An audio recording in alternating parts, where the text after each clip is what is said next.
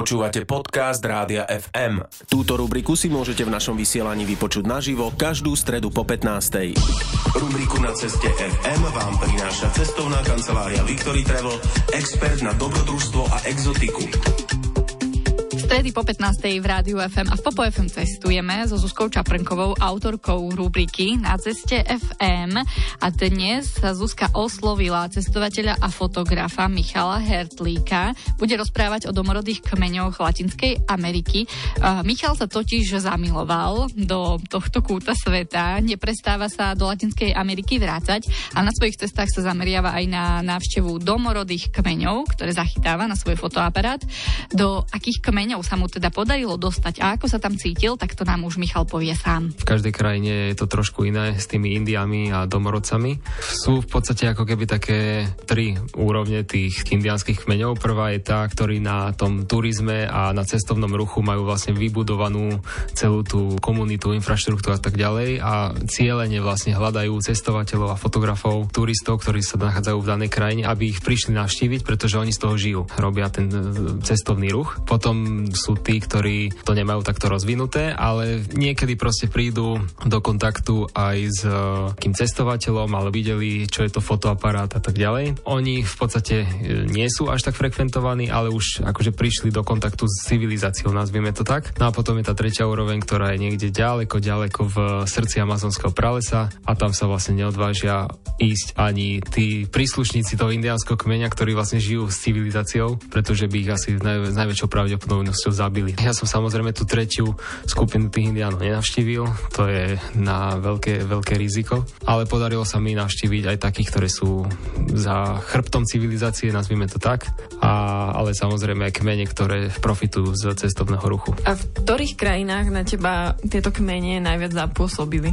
No, bol to hlavne Ekvador, kde som vlastne navštívil 5 indiánskych kmeňov a každý bol uh, rozdielný, mal iné tradície, iné zvyky, inú kultúru, iný samozrejme jazyk, ošatenie a tak ďalej, takže bolo to naozaj pestre. Ktoré z takýchto živých ešte zvykov sa ti podarilo tam zažiť? No v prvom rade ten jazyk, že ja som počul vlastne rozprávať tých indiánov ich e, autentickým indiánskym jazykom, ktorý sa, nie je to pravidlo, ale väčšinou sa nazýva tak ako ten indiánsky kmeň. To znamená, že keď som navštívil indiánov u Aurany, to znamená, že ich indiánsky jazyk sa takisto nazýva Aurany. Potom samozrejme ich tance, ich uh, ošatenie, ich tradičné nejaké výrobky, ktoré sa v Latinskej Amerike nazývajú artesania. Popri tancoch môžu napríklad nejaké spievať ich piesne. Človek sa môže mm, zúčastniť aj možno nejakého rituálu. U nás v Európe alebo na Slovensku je populárna tá ayahuasca v Peru, to chce každý vyskúšať. V ekvadorskom kmeni u Aurany čo si zažil? No okrem toho, že som sa tam stal jedným z nich a teda v preklade, že som sa vyzliekol úplne do naha, aby som sa vlastne prispôsobil ich kultúre. Stal som sa aspoň na nejaký časť e, súčasťou indiánskeho kmeňa s oštepom a so, s malbami na tele z nejakej tropickej rastliny ačote alebo z ostatných. Takže bol to veľký zážitok, no a tak ma potom zobrali ešte hlbšie e, do amazonského pralesa od ich obydlia, kde mi ukázali aj ako sa vlastne získava z jedného tropického stromu z jeho kmeňa ten jed, ktorý potom používajú na lovenie zvierat. Ukázali mi, ako veľmi jednoducho a šikovne si vyrobiť stráv, ktoré nájdeme bežne v pralese, ruksaky a tašky. Ty sa prechádzaš pralesom a vidíš v podstate iba nejaký prales, ale oni v tom vidia celý ten život, oni v tom vidia tú obživu, si stadiaľ získavajú produkty, oni v tom vidia nejaký, nejaký väčší zmysel. My vidíme iba stromy a prírodu. Pre indiánov je prales e, životom a celým vlastne svetom. A dokonca v niektorých indiánskych jazykoch majú také isté pomenovanie pre prales a pre svet e, tým istým slovom. A čo mladé generácie v týchto kmeňoch, ako oni vnímajú ten svoj život, odchádzajú do miest alebo tam zostávajú? Všetci samozrejme príslušníci daného kmeňa sú veľmi hrdí na to, že sú z daného kmeňa, ale už tá mladá generácia je tak e, aj naučená, aj vychovávaná a globalizáciou sa nedá zastaviť. Oni odchádzajú vždycky do tých väčších miest a tam študujú na univerzitách, normálne pracujú, používajú sociálne siete. Potom je už zase otázka, že či ich presvedčenie im dovoluje nájsť si partnera, ktorý je neindián, alebo že či idú v tej línii a v tej tradícii a že si reálne možno aj v tom hlavnom meste nájdú zase indiana ako partnera. Rozpráva Michal Hertlík, cestovateľ a fotograf, ktorého dnes počujeme v rámci rubriky Na ceste FM.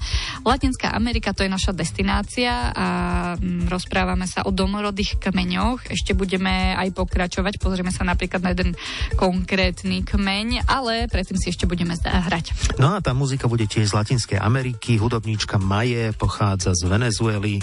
Znie to ako na Eurovízii, keby som hovoril. Pochádza z Venezuely, vyrastala v usporiadanej rodine.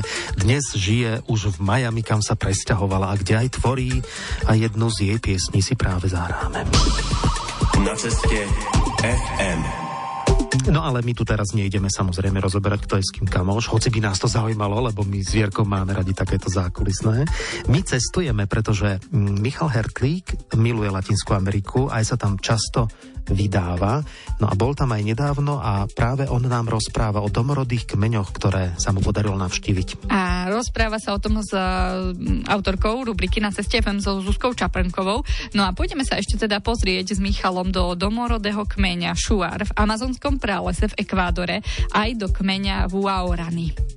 Tieto návštevy u indiánskych kmeňov sú vždycky iba taká jednodňová záležitosť, alebo sa tam dá aj prespať? Väčšinou je to jednodňová záležitosť, ale mne už sa podarilo párkrát aj prespať e, u priamo indiánov. Najväčší zážitok som mal, keď som na začiatku amazonského pralesa v Ekvadore bol u jedných e, indiánov priamo v ich komunite. Prespal som jednu noc priamo u rodiny hlavného náčelníka toho kmeňa, takže to bola veľmi šialená dobrodružná skúsenosť. On tam býval so svojou manželkou, s dvomi deťmi deťmi, so, so synom a s dcerou a ten syn, tak on ho tak viedol k tomu, že raz bude on indiánsky náčelník, takže od malička bol vlastne vychovávaný s tou, s tou hrdosťou, s tým pocitom, že on bude raz ten následník v podstate v úvodzovkách, že trónu v tej komunite, takže naozaj mal aj také už od malička také myslenie a rozmýšľanie, vedenie tých rodičov.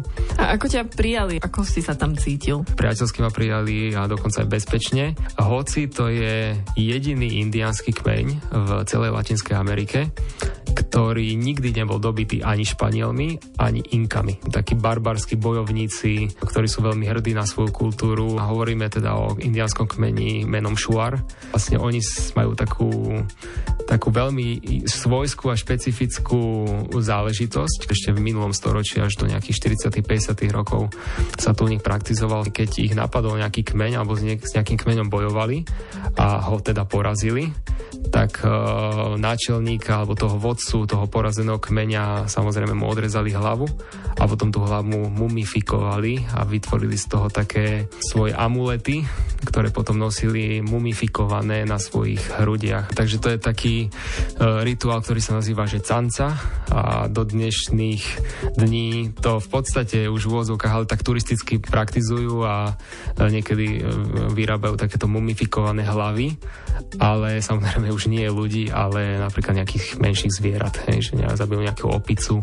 Bižutéria. Bižutéria miestna. Kde som bol ešte veľmi blízko uh, Indiánom, tak to bolo práve takisto v Ekvadore, pár desiatok kilometrov severne od Čuárov, kde som sa ocitol v, ako keby v útrobách už amazonského pralesa. Navštívil som teda už spomínaný kmeň uh, Wourany, ktorý je jeden z najunikatnejších, ak nie najunikatnejším kmeňom celého Ekvadoru a sú to proste veľmi ohrození indiáni, ktorých žije 2 mm, až 4 tisíc v celom Ekvádore. Väčšina rodín a odmieta absolútne civilizáciu a naozaj, že žijú úplne v, v srdci Amazónie, ďaleko a ďaleko od, od všetkého. Oni nepoznajú pre nás bežné veci ako internet, peniaze, televízia, to pre nich neexistuje, takže oni reálne ani nepoužívajú peniaze. Keď musia spraviť nejakú platbu, tak je to väčšinou barterovým spôsobom, že ja dám tebe kukuricu, ty dáš mne jaguára uloveného a tak. Takže to je ich klasický spôsob obživy a barter. Oni sa vyznačujú tým, že sú veľmi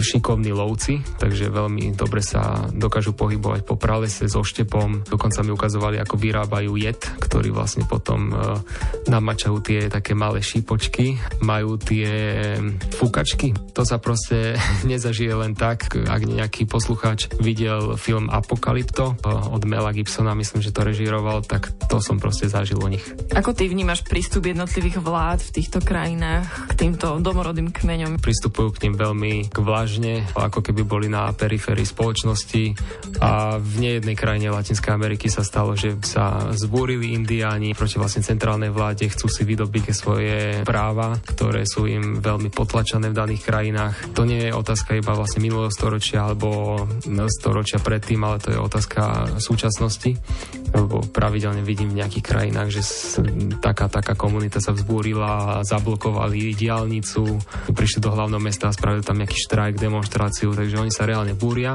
A keď spomíname Ekvador, tak práve títo indiáni Waurani, že vyhrali dokonca súd proti ekvadorskej vláde, pretože oni im tam chceli prísť a vyklčovať ich, ich prales, preto aby tam ťažili ropu, zemný plyn. Podarilo sa im vyhrať uh, ten súd proti, proti vláde táto správa vlastne myslím, že obletela celý svet. Respektíve dostali sa tak viacej do, do povedomia aj sveta, že tak halo sme tu.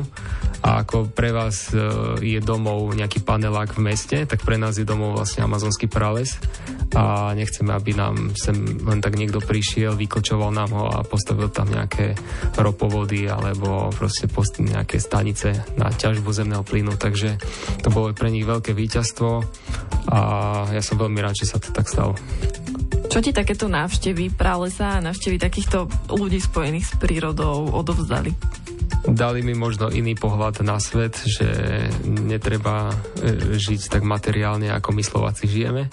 Viac sa možno sústrediť na tie, na tie iné ľudské hodnoty, akými sú dobrosrdečnosť, pomoc druhému, alebo byť prívetivý. To sú také veci, ktoré ma nejak posunuli dopredu, čo sa týka života. Michal Hertlík, áno, áno. Aj o týchto hodnotách nám porozprával v dnešnom na ceste FM. A s Michalom sme sa dnes uh, presúvali a cestovali sme po Latinskej Ameriky. A Amerika aj sme sa stretli s domorodými kmeňmi, ktoré Michal stihol aj odfotografovať. Takže dnešné vydanie na ceste FM máme za sebou. A Andrej, ty sa smeješ, lebo ty sa už tešíš na to, čo bude nasledovať, že si budeme áno, hrať. bude to tematicky. pieseň o ekvadorskej železnici. Áno. Ďakujeme Michalovi a tešíme sa na Zuzku Čaprankovú na budúce. V stredu po 15.